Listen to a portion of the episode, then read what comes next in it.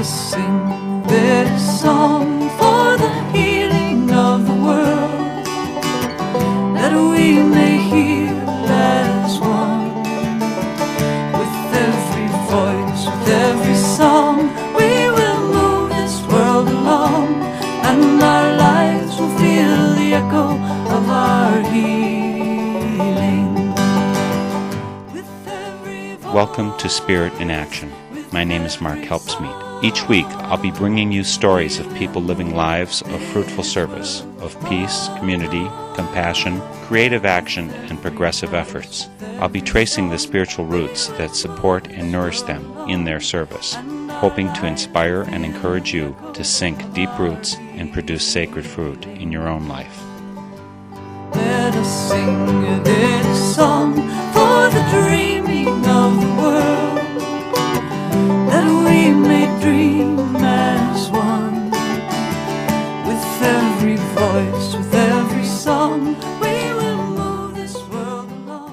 Today, for Spirit in Action, we're going to gather inspiration from the fruitful work of those who've gone before us. We'll be speaking with Louise W. Knight, author of Jane Addams' Spirit in Action. Given that this program is Spirit in Action, it was almost a foregone conclusion that I'd invite Louise Knight here to talk about the lessons of Jane Addams' life and work. Jane Addams is associated with so much good work and progress in this country.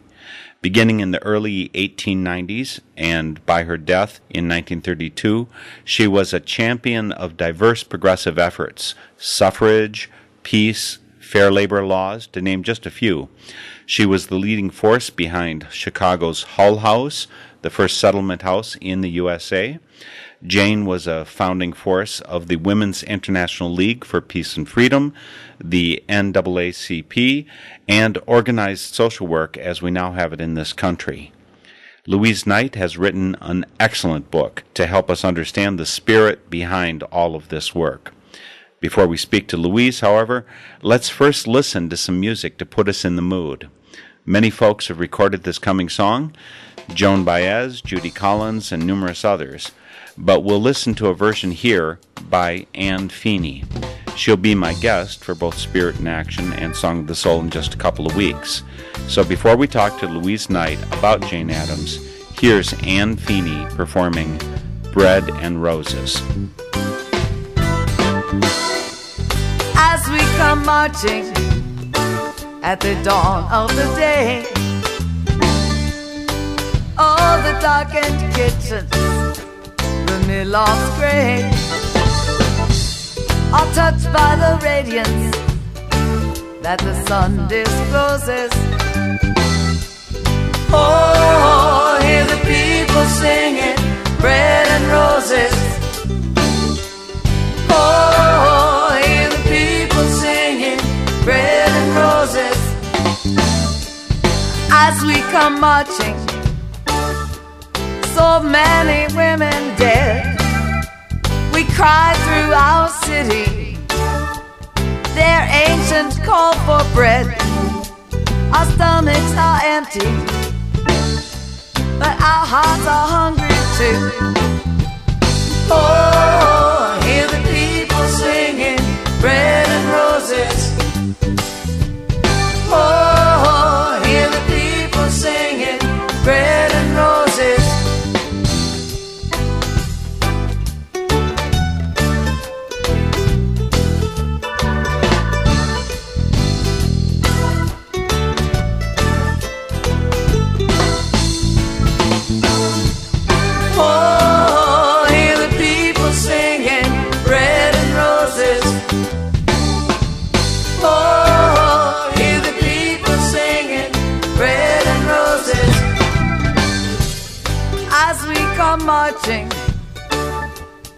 march to four men for their women's children, and we're mothers again. No more shall we labor from birth till life closes. Oh, hear the people singing bread and roses.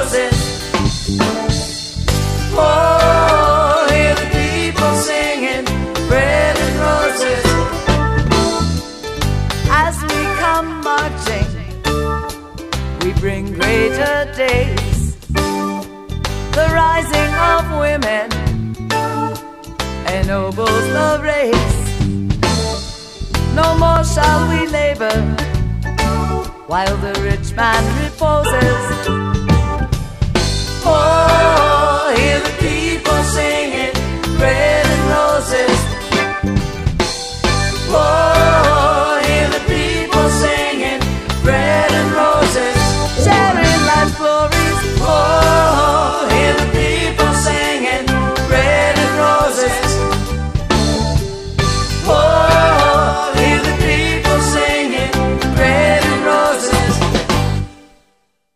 Louise, thanks so much for joining me for Spirit in Action. My pleasure. And I wanted to get down right away to what influenced you to write the book on her. Why did you focus on Jane Addams? Well, obviously, she fascinated me. I read a memoir by her, her famous book, 20 Years at Hull House in college. And that was when I first knew I was interested in her. And I think it was two things. One was definitely the sort of spiritual slash philosophical moral quality to the voice of her book that drew me. It was also a sort of a exploring, experimental kind of mind. I liked that a lot. And then also I was interested in the fact that she seemed to be trying to figure out how to move from the life she was born to to a new life that she was trying to design for herself with great difficulty. And I think I was very fascinated by that because it related to my own questions as in my 20s. You said you ran into her in college. Is this at a period where women's role in society is especially being looked at? Is that why it was featured in college, or was it some other course? No, it was a course about progressive intellectuals, and probably the fact that there was a woman's book included reflects the fact that the women's movement was happening, and the professor probably said, Gosh, maybe I should include a woman. so I think I can credit the women's movement with introducing me to Addams because, you know, 10 years before, he probably would have just had all men.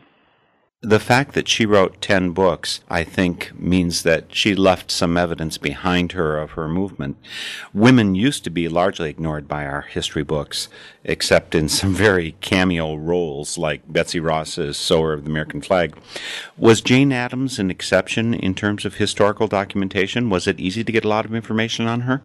It was fairly easy because she did leave a lot of writings, not only her books, but also a large number of published essays, which had been speeches, as well as typed manuscripts of other talks.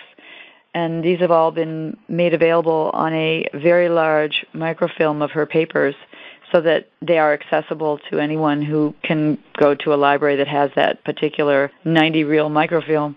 And then, of course, this reflects the fact that she was a professional writer. She earned her living through writing and speaking. And so those are the kinds of people who do supply, if they don't throw it all away, and of course there's always the published material, a great deal of documentation, at least about their thought. The question of how much you know about their private life depends on how many letters were saved, how thoughtful their friends were about writing about who the person was, what she was like. But that material is always tainted with a great amount of affection. It's usually very praising, and so it's not always that useful. But there were very few women that wrote as much as Addams did or spoke as much as Addams did in the time of her peak years. There were some, though. She was definitely not the only one. Charlotte Perkins Gilman was a major public intellectual of the time. There, of course, Susan B. Anthony, Elizabeth Cady Stanton died in the first decade or so of the 20th century, but they left voluminous papers and writings and speeches and letters. So there were certainly others, but Addams is right up there in terms of documentation. You said that she earned her living through writing, and I that became apparent as the book went on that that became more and more important. I had thought though that she was basically a rich heiress, and that's is certainly what launched her. Did that change? Did she get rid of all that money? That's a good question and an important one because she did start with family and wealth. Her father was an agricultural businessman in northern Illinois with owned a lot of land, a lot of production facilities in wheat and lumber and woolens, and he was a banker. So he wasn't massively wealthy like Rockefeller, but he was definitely quite prosperous. And she inherited a portion of his estate when he died when she was 21. so she did start with wealth. But what happened when she founded the settlement house in Chicago, Hull House, when she was 29, she, of course, started to spend money not only to support her own living expenses, but it's clear she spent down her inheritance slowly over time. And by 1894, which is when there was a serious depression in this country, she was writing to a friend, just like other people who had lost their income, because of course she lost money when the value of her assets also declined. But she had spent so much of it on Hull House and on the neighbors and on capital expenditures that she said, It's clear I'm, I'm never going to be comfortably prosperous again within a few years, it's very clear she has no money except the money she earns, and she really becomes a woman who has to support herself through her work. You talked about her father both in the book, and you just mentioned him, about him being really pretty well off. I think I saw in Wikipedia that he was Quaker. You talk about him sending her to, uh, I don't know, Presbyterian Sunday school or something like that. So I, am trying to sort out what he was. He was part of this perfectionist religion at the time. It made sense to me when he was wealthy. There was this thing about Quakers when they came to the New World. It was said that Quakers came to the New World to do good and they did well. And he seemed to be one of those folks. Talk a little bit about him. He was very influential in her life and her point of view, wasn't he? Absolutely. It's widely circulating on the internet and in children's books and a few other places that he was a Quaker. The way I describe it is that he was, and Addams also was, he had Quaker tendencies. We can document that his mother was a Quaker. We also know that he was importantly influenced by the Hicksite Quaker movement. He grew up in Pennsylvania not far from Philadelphia, where the Hicksites were so influential and had just emerged as an influential section of Quakerism when he was a boy. He brought with him to Illinois from Pennsylvania when he migrated west with his new bride in 1844. He brought with him the journal of Mr. Hicks, and we know that that was in his library. So, so I read the journal and I also read up in scholars' works about what was the Hicksite Quaker movement what I learned fit very much together with what I knew about John Addams as a person and his own religious faith. And that is that he was really an independent thinker when it came to what he believed religiously or spiritually. It's probably the case that he converted to an evangelical faith in his 20s, early 20s, because there was several uh, this was a, the second great awakening and he writes like that he he prays on his knees the diary we have that he kept when he moved west tells us about what his religious faith was like at that time, and it was very spiritual and very devout. It reads like an evangelical Christian's diary.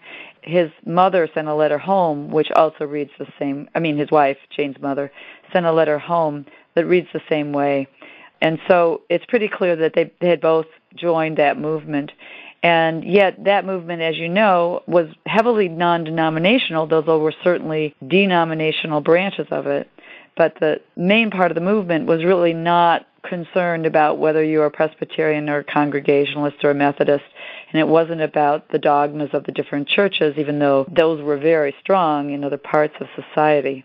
So John Addams did not join a church in Cedarville, the small town where he settled and where Jane Addams grew up because he did not want to sign up for a denominational dogma because he wanted to work it out for himself. And so he was a Quaker in the sense that Mr. Hicks had significantly influenced his thinking. He really believed, along with Hicks, that you should have a honesty with your own soul about what you believe and what you don't believe, and that you shouldn't say you believe what you don't believe. And he instructed Jane in that same teaching and she tells that story in her memoir, so we know that. He also, though, was a politician. He was elected to the state senate in Illinois, and so he did what Benjamin Franklin did. He made donations to all the churches in town. He helped with all the construction projects because he was a wealthy man. And he uh, attended the Presbyterian Church most faithfully because he was raised in the German Reformed Church, but he also went to the Congregational Church sometimes and so it's clear that he was his own man when it came to religion. So it's not correct to call him by any denomination, including Quaker, but he was a devout Christian and he cared deeply about his own religious beliefs, and he used whatever was available in the different faiths to construct his own faith. I thought that Jane Addams was an amazingly complex spiritual religious, and her class placement is particularly astounding to us of, you know, the early 21st century. We don't even think about class these days, I think, and certainly not in the way that they used to think about it. When she started Hull House, I can say I was a little bit aghast at the idea of what she wanted to do, or what these settlement houses were doing. My point of view, they were going to go offer culture to the lower class people, and by that means make their lives better. And I felt myself being kind of offended because I think I'm kind of a lower class person. How did you react to that whole thing? Well, it's an important question. I think that your reaction makes a lot of sense, and because it does convey an attitude of that working people are somehow deficient or inferior. There's sort of two pieces to this idea that I, I had to spend a lot of time sorting out. So I would divide it this way. On the one hand, it's important to remember that working people are often, especially in her day, they have no chance to get a good education. They have to go and earn a living either in the fields as peasants back in Europe or in a factory in Chicago working 10 and 12 hour days. And not all of them, but many of them wish that they could read great literature, know about art. They have the same longing anyone else does in any other class to know more about the wealth of human creativity and enjoy beauty in various forms. So, on the one hand, I think it is condescending to think that working people aren't like everybody else in aspiring to enjoy the fruits of civilization, which is how they would have put it back then there are people who think it's a horrible thing to offer that kind of thing to working people because why should they be offered it? It's not their world. I think that's a different kind of condescension. At the same time, it's absolutely true that Jane Addams, when she arrived at Hull House, did feel superior in that sense to working people because she did have that education. She had traveled in Europe. She had read widely in the great minds of English literature. She did feel superior. It was very tricky for me to sort that out because by the time she writes her first book in 1902, which is more than 10 years after she founded Hull House with her friend Ellen Gates Starr, she has moved past that. You cannot find that readily in her books that she wrote after the turn of the century. So it was quite a puzzle for me to sort it out. But one of the things I realized is that she developed a real antithesis she really didn't like the idea of self righteousness, and that arises right around the middle of the 1890s after she goes through the trauma of the Pullman strike and watches George Pullman, the president of the company, act very self righteously towards his workers. He will not even talk to them about their starvation wages that he's paying them. I think it caused her to suddenly see in a new light a moral quality that, in fact, was also in her father the obituaries of her father are consistent in saying that he absolutely knew right from wrong. Now, that's a clear sign of a self righteous person. And Addams had grown up admiring a self righteous man, not thinking self righteousness was a bad thing, but rather a good thing, because we're talking the middle of the 19th century. Nowadays, we have a different attitude. So it took her a while to sort that out. And watching George Pullman be so cruel to his workers and cause the whole nation to go into upheaval because there was a sympathy strike that shut down much of the railroads and it was a huge national trauma, all because George Pullman wouldn't sit down and negotiate with his workers. So she writes about this in an amazing essay called A Modern Lear, where she talks about his self righteousness and his selfishness and his moral rigidity and his inability to listen to his workers and respect their ability to think for themselves and have desire to shape their own working experience at his factory. And it is the beginning of her understanding of the moral dangers of self-righteousness. And then for the next several years, it comes up repeatedly. It's very interesting. It's clearly on her mind. And she's working her way through to understanding that she has to abandon what she inherited from her father, which was a belief in absolute right and absolute wrong. And she does work that out. She decides and writes about it that there is no such thing as absolute right and absolute wrong, that there's a lot of very gray areas. And she says the virtues of her fathers are not enough. We have to keep up with our times and let moral, our own morals evolve with the times. So she wasn't saying that his morality wasn't good for his time, but it was not right for her time. That was a huge amount of growth that she did in that realization. And it was the beginning of her understanding that a whole lot of things that were the strengths of working class people who lived around her, who she got to know so well, she could see them because she was no longer saying, well, they don't have a college education, they're not civilized in the way I was trained, and so I will think that they don't know as much as me in some basic way. And she arrived at the opposite conclusion, which was that they had a great deal to teach her. Now, a lot of people have not really been aware of this change in her understanding and not understood it. And so it's been important to me to, I describe it in detail in the first book I wrote about Addams, which was about the first half of her life. It's 400 pages and it's called Citizen, Jane Addams, and the Struggle for Democracy. And it really tells the story in the kind of detail you need in order to capture what happened. And it goes up through when she's age 40. The new book covers her whole life. So it includes the years I'm talking about in the first half of her life that are covered in detail in Citizen. And of course, it includes Spirit in Action, also includes the second half of her life. If people are interested in knowing about this transformative experience, they should definitely look at Citizen because it's told there in more detail. But for me, it was a really aha moment to realize this. And it really helped me see that she was what you would expect a wealthy person to be when she arrived on Halsted Street.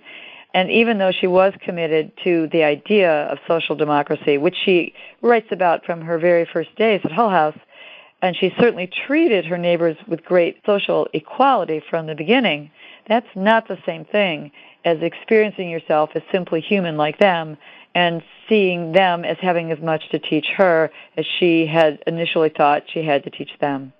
Now, she did realize that she needed to learn about their lives, so she was open minded to learning, but this was a pretty deep learning, the abandonment of the idea that she was morally superior. I think that's a really important story, and it certainly made me think a great deal more about what unexamined assumptions I carry around with me because I was born to an upper middle class family, and I went to college without giving it a second thought.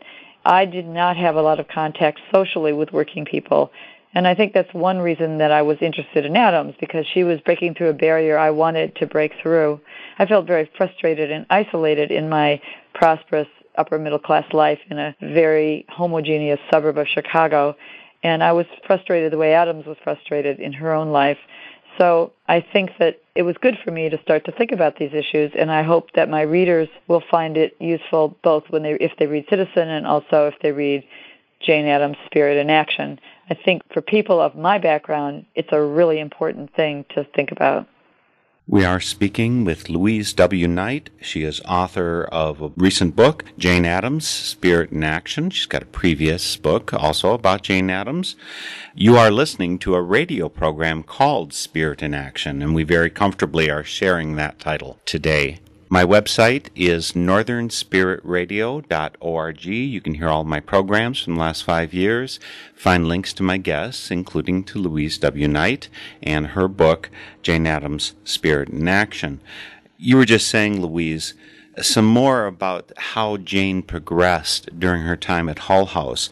I read in the book that when she came there, she thought that all those common people really needed was culture to lift them up. That she didn't really have to worry about their material well-being. That, that was kind of irrelevant on the important plane, the philosophical plane. I, I guess that's, those are my words, not yours, of course. Talk about what Hull House started out as being, you know, what it was doing there in Chicago and what it turned into. I think because of her learnings, the mission and the service that Hull House provided was radically modified. Yeah, it's a very interesting transformation that it goes through. I should explain what a settlement house is because it's often misunderstood, or was. They do still exist, but they've changed some more.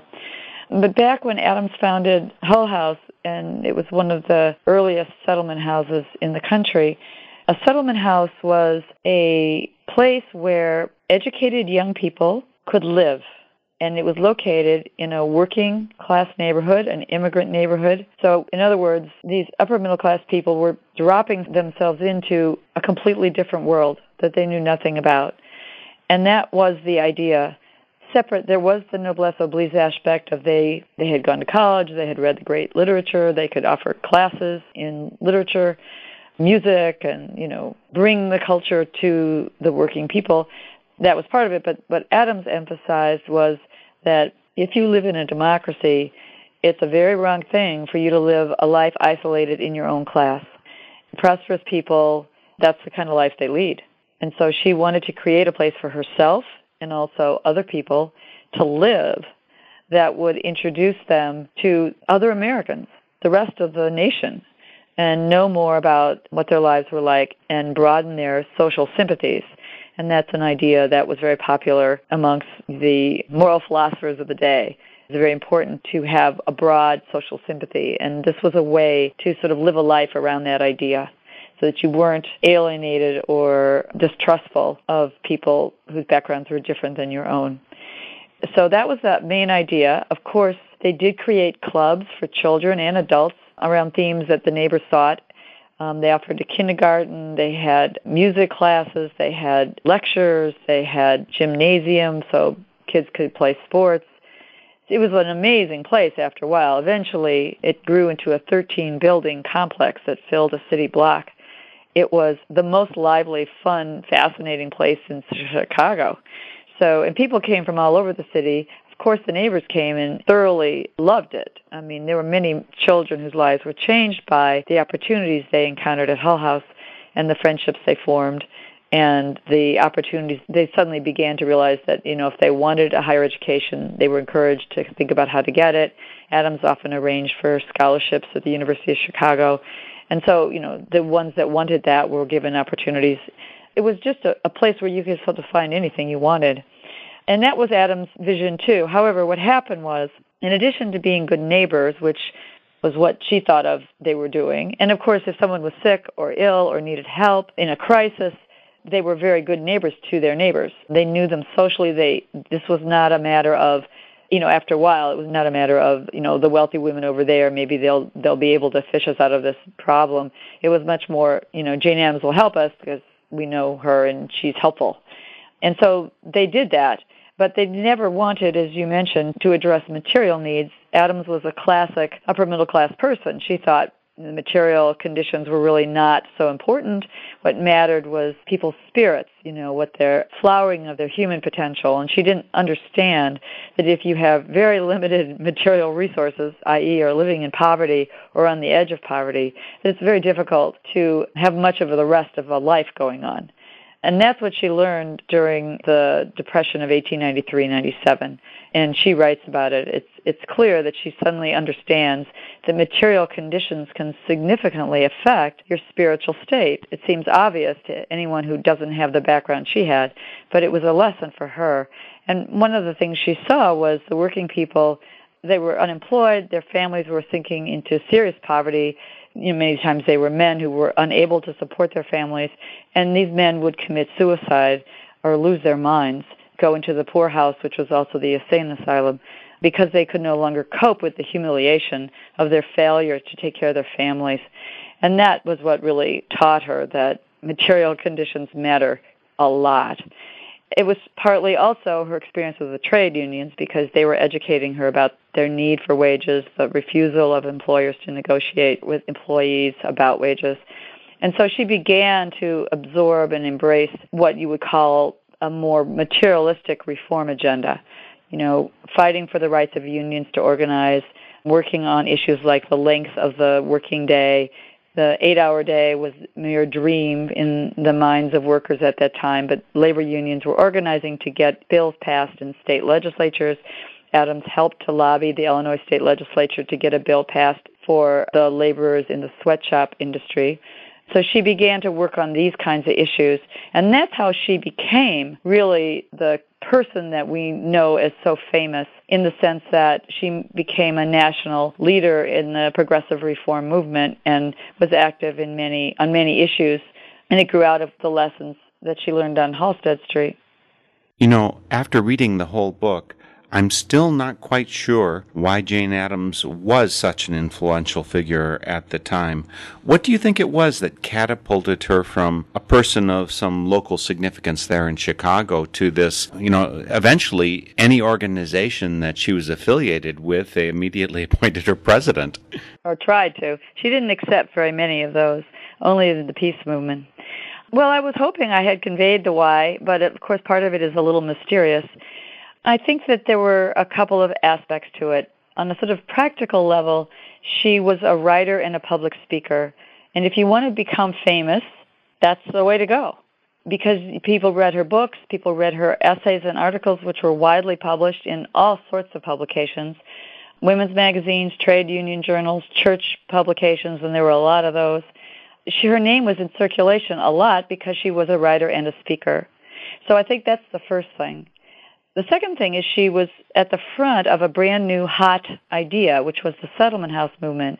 And so that made her interesting copy in the newspapers because people wanted to know what is the settlement house movement? Who is this leader of this famous Chicago settlement house? So that was a piece of it. But another piece of it was the, what you might call the persona that came across in the public eye. She was obviously a person who was thoughtful, non judgmental, open minded interesting because she had all these interesting experiences getting to know working people that people of her class didn't have. She told many stories about the people she knew in her neighborhood, and that was interesting to other people of her background. She was someone people were interested in because of her unusual life. And then I think finally, the last piece is that she did take leadership positions in a couple of major organizations. One was the National Federation of Settlement Houses, and another was the National Conference of Charities and Corrections, which was sort of what became the National Council of Social Work years later. And that those are people who worked in prisons, people who worked in insane asylums, people who worked in the settlement houses, sort of, you know, people doing social work in the broad sense. So she did have leadership positions in those two organizations. But the other thing is she got to know many prominent people, so that put her into another high level circle of society, if you want to put it that way. So there are many factors, but I think the biggest one was that she was speaking around the country and writing and being published. You know, I think another possible factor is the historical flow that was going on at that point. At certain points in history, when the world is changing, there's a person who becomes emblematic of the change. And one of the things that's really interesting to learn from history is about the ebb and flow of the liberal and conservative tides that are going on in society. I think that her rise in activism was at a time when progressivism was also growing. And so I think she maybe kind of became the poster child of that progressivism as opposed to the last 16 years of her life, which was a period of war and conservatism. Do you have any lessons from watching that liberalism, conservatism ebb and flow in her life for what we're seeing today? Well, before I address that, I'd like to address the first part of your statement. There were many progressives who were active during the progressive movement. I think what made her maybe more emblematic, as you say, is that she had so many different reform interests, but underlying that was how famous she was. And I haven't mentioned that she was also a leader of the suffrage movement in the years just before World War One, which gave her a great deal of prominence also. But the other reason that she became so famous, which I haven't mentioned yet, is because she looked to reporters from day one, from the first days at Halsted Street, like the epitome of a very popular stereotype. In fact, such a popular stereotype that it's with us to this day because people can't let go of it when they think of Jane Addams. And that was that she was a wealthy, saintly do gooder who was a woman, of course. She cared about the poor, she cared about the children of the poor. And that is the piece about her that is always remembered and invoked, and that's how she's described in a sentence. What this book is trying to show is that while she knew working people well and cared about their futures, she wasn't actually primarily focused on the poorest of the poor. The Christian missionaries in the cities were focused on the poorest of the poor. her neighbors were working people who might slip into poverty for one reason or another, but they were not the poorest of the poor. And her focus was on working people. She was focused on how to make their lives better. And she was not primarily a do gooder, although she initially had that instinct at the very beginning. She was really about democracy. And democracy is about citizens working together to make the nation a better place. And that's how we should remember her. But part of the publicity, even in her own life while she was alive, was around this image of the saintly do-gooder female, you know, who worked for the poor. Newspapers in particular tended to like to report on her that way in Chicago. But around the country, she was increasingly publicized as a major political figure, which is what she was. I'm trying to show in this book that Jane Addams was one of the she was the leading political woman of her day in a day when there were hardly any truly political women. In fact, it was considered unfeminine to be partisan, and she became a leader of the Progressive Party. And that shocked and upset a lot of people because women weren't supposed to do that. So she was really at the cutting edge of women in politics, the history of women in politics. That Jane Addams is a major event in that story, and that's never been really truly acknowledged, I think. And that's the part of her I think should be remembered. And indeed, you know, progressives at the time who were of, you know, all stripes from moderate to far left to radical, that's how they knew her and that's how they thought of her. And newspapers did cover her that way as well. You're absolutely right that during and after World War One, her popularity tanked. She believed in nonviolence. She was a Tolstoyan. She had read his Christian writings, and she could not believe that war was the right way to resolve a dispute. She was mortified that the government was instructing young men to go out and kill other human beings. And so she became known in the eyes of American citizens once the United States entered the war in 1917 as a traitor to her country. That's partly because Woodrow Wilson made sure everyone knew that they had to be a passionate patriot in order to be a citizen. So she had a very difficult time during World War One, and then the 20s were equally conservative and negative about her peace work. It was the opposite of the progressive era, which roughly is you know somewhere in the 1890s, starting in the states through 1914 when World War One breaks out. But the 20s were conservative, and many of the progressive reforms that had been put in place, some of them got dropped, like the Children's Bureau and additional attempts to end child labor were defeated and declared unconstitutional by the Supreme Court. So it was a difficult time then, too. Addams had a very thoughtful attitude towards what she called the times.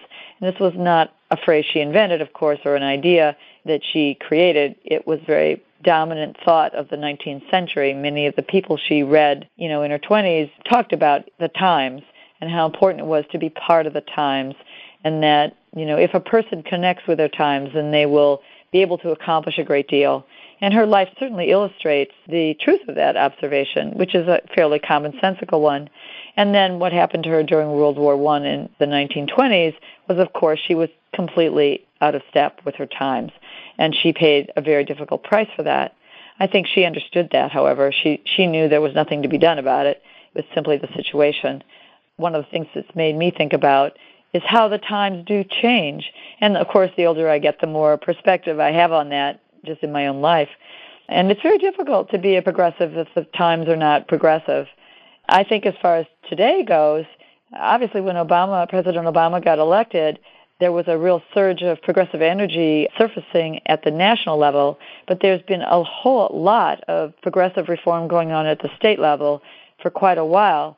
I think there is a building progressive movement which is not to say that the conservatives aren't doing their best to, you know, redirect the times. And I'm not predicting the outcome of the November elections or anything, but I do feel there's a very strong and strengthening progressive movement, and it's what elected Obama, and it's still there, growing and pushing. And it will be very interesting to see whether it can push and grow some more in the coming five or six years. I don't know, but I, that's what I feel. I feel like it's it's really coming. We're speaking to the author of Jane Addams, Spirit in Action. Her name is Louise W. Knight. She joins us today. I think she's out in California at the moment, though that's not hometown. She's part of the Central Time Zone, just like I am. I think you're so right, Louise, about the historical currents and I, that we can learn so much from them. I highly recommend that people read your book because they'll start to get a glimpse of what it looks like to have the world be different and how it changes from that. We take for granted all of the labor laws that we have in place now minimum wage and 40 hour work week, and of course, you don't abuse children for labor. All of those things. We take for granted that women have the vote, and for almost all of her life, Jane Addams did not have the vote. So to put yourself in that place where you don't have those rights and how you're going to get the society to reform in way that those things are in place is what this book teaches us and the incredible work that Jane Addams did in that effort. Were there any of the areas of her activism that surprised you? Maybe you didn't even talk about them in the books. maybe she was well, one of the things that you kind of downplay, but you eventually mention straight up in the book, is uh, her love relationships were with women. There was no gay liberation, I think, of the time. Was that generally known? Did that undercut her standing in society if she was, oh my gosh, you know, loving a woman instead of a man? Well, in the 19th century, there was a societal idea called a Boston marriage. It was when two women lived together for life my own theory, I don't know if this is true, is that I think it may have partly been a side result of so many men dying in the Civil War. But in any case, it was not unusual in the second half of the 19th century, and these are usually women who were fairly prosperous, so they could afford to form a household together. They had the money to pay for the expenses. They didn't need to get married, in other words. At that time, that was an accepted model for women, and yet there was no assumption implicit that there was any sexual possible relationship there there's no question that some of the Boston, quote Boston marriages undoubtedly involved sex, but there were others that didn't. Uh, or you can't really tell, of course, but you know probably. And yet their devotion and commitment to each other was very clear and very loving. In the case of Jane Addams, when she moved into Hull House with her friend Ellen Gates Starr, it seems quite likely that they too were thinking of themselves as a partnership in the early letters when they're first there, you can see that they're sort of relating to each other's family as if they are a family too. They shared a bed, although that's not unusual for friends, um, but it certainly is uh, typical of a Boston marriage. You know, you just get the feeling this was a, meant to be a, a partnership and that would be permanent. What happened was that they grew apart. They were an interesting pair because Ellen Gates Starr was very witty, sharp tongued, judgmental, enthusiastic person. And Jane Addams was kind of the opposite. She didn't have much of a sense of humor. She really tried very hard never to be judgmental, and Ellen admired that a lot because she felt she was too judgmental. Addams was not a feisty personality, you know, as you met her. She was a, a soft spoken person. So they kind of admired the qualities each other had, which is often the basis of an initial infatuation, as you might say. But eventually, they grew. Uh, Ellen especially grew impatient with all Jane's broad-mindedness, and Jane, I think, probably had some difficulty with Ellen's judgmentalness because Ellen was always trying to say, you know, why don't you do this? You need to be doing that. She was a bit bossy. So they grew apart. I think it was mutual. And Ellen had other people that she became involved with. She was an impetuous person, and she speaks in her letters about falling in love with one person or another in a very playful way. Jane Addams was not that kind of person, so she met another person, a younger woman named Mary Rozet Smith, who did not live as a resident at Hull House the way Ellen did, but who came to Hull House as a volunteer often. And they, uh, over time, became very close and became lifetime partners. Uh, they only lived together in the summers because they eventually bought a summer home in Bar Harbor. But Jane would spend a lot of time at Mary's house. Mary was very wealthy in Chicago, writing or resting. They would travel together. Mary would spend a lot of time at Hull House. So they were together quite a lot, and they were a lifetime partnership, and they thought of themselves that way. So the question everybody would like to know is, what about sex? Because we are a highly sexualized society, and that seems a very important question to us. The answer is we don't know. We do know what Addams' attitude towards sex was at certain key moments in her life. sexuality, I should say. And she was a Platonist, which is a, an idea that is very alien to our culture. But what Plato believed was that you should sublimate your sexual desires, your lust, and take that energy and raise it up into a love of beauty. And that is what the Platonic ideal of love is. And there were lots of heterosexual couples who had that belief. It wasn't just between two women or two men that this idea could be applied. And it was very popular in the educated circles of the 19th century. In other words, married couples who were male female often didn't have sex except, or at least they thought they shouldn't, except to create children. So it was an unusual time. It was a very spiritual age, maybe we could say. So in that context, it seems unlikely that Addams would have flung herself into a physical relationship. On the other hand, we don't know what happened, and it seems likely to assume that there were some struggles, moral struggles with this issue at the very least. And indeed, there's a passage in one of Jane Addams' books, which I quote in my book, where she says, it is not an easy thing to sublimate this desire, this physical desire. And so it really sounds like she herself struggled with it. And that's about as far as I can go in terms of the physical side. But as John D'Emilio, the historian of sexuality, has written, there's rarely any documentation, in, at least in the 19th century, about sexual relations. So, unless you're Emma Goldman, so it's hard to know. But I do feel that the more important thing is not whether or not they had sex, but whether or not they were lifetime partners, whether or not they were committed to each other as a same-sex partnership, and that they clearly were. And to me, that's the the most important thing. One of the stories you tell, or one of the items that you share, that I found very interesting, was at one point, I guess Mary Rozet Smith suffered from asthma or something, a doctor prescribed that she take up smoking, and her smoking evidently aggravated some lung problems that Jane Addams was having because she's living with a smoker now who's been told to do that by a doctor. It's just amazing to think of the way in which scientific knowledge at one point tells you to do one direction and then you have to go the opposite direction later on. You know, I asked you before about the reforms that she was involved in. Were there some other ones you wanted to mention? Well, there were several that I had not realized she was involved with that I mentioned some of them in the book, and there are others that I couldn't fit into the narrative. But uh, she was opposed to capital punishment.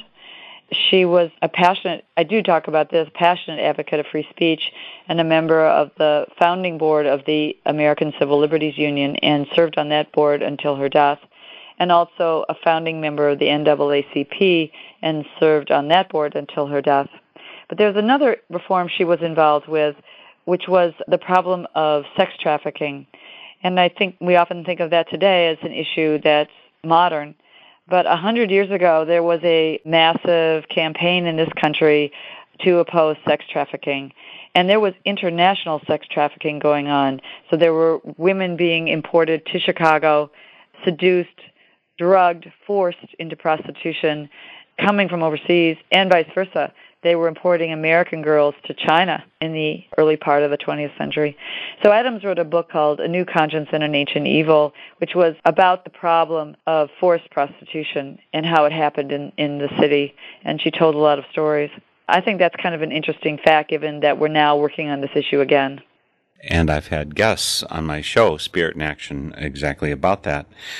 What would you say if you had to pick out one area, and I know this will be difficult, one area that Jane Addams had the greatest effect on society? What primary item would be number one on the list of things she helped change? Oh, that's the kind of question historians don't like to answer. um, you know, how do you measure the greatest effect on society? You know, is it effect on people of her own class? Is it effect on her the allies in her political reforms, people in the working class? You know, is it effect on the material condition of their lives, on the spiritual condition of their lives? I don't know where to pick. I guess I would I'm going to say what I think her greatest effect should be on us now, rather than try and guess what it would be on her contemporaries. And I think it should be that a woman can do as much as she possibly can regardless of the barriers that are in her way. And in her lifetime, what she showed was that women can become political. She embodied that through her fame and her activism, There were many other women who were doing a lot of active legislative reform work. She was not the only one by any means, and they were remarkable too. But because Addams became so famous, she became a national symbol of women's political potential. And I think that's what we should take away from her life today because we're still not there yet. We've never had a woman president. We've never had a woman vice president. You know, we've had some candidates. We're wrestling with the idea, but we're not there yet. And we don't even have half of Congress being female or half of any state legislature or even half of the Supreme Court. So we're on our way, but Addams is still a good example to remind us of that and that is to say that women need to be as much about making democracy a great government as men. You know, we haven't talked much about you, and we've got just a couple minutes left.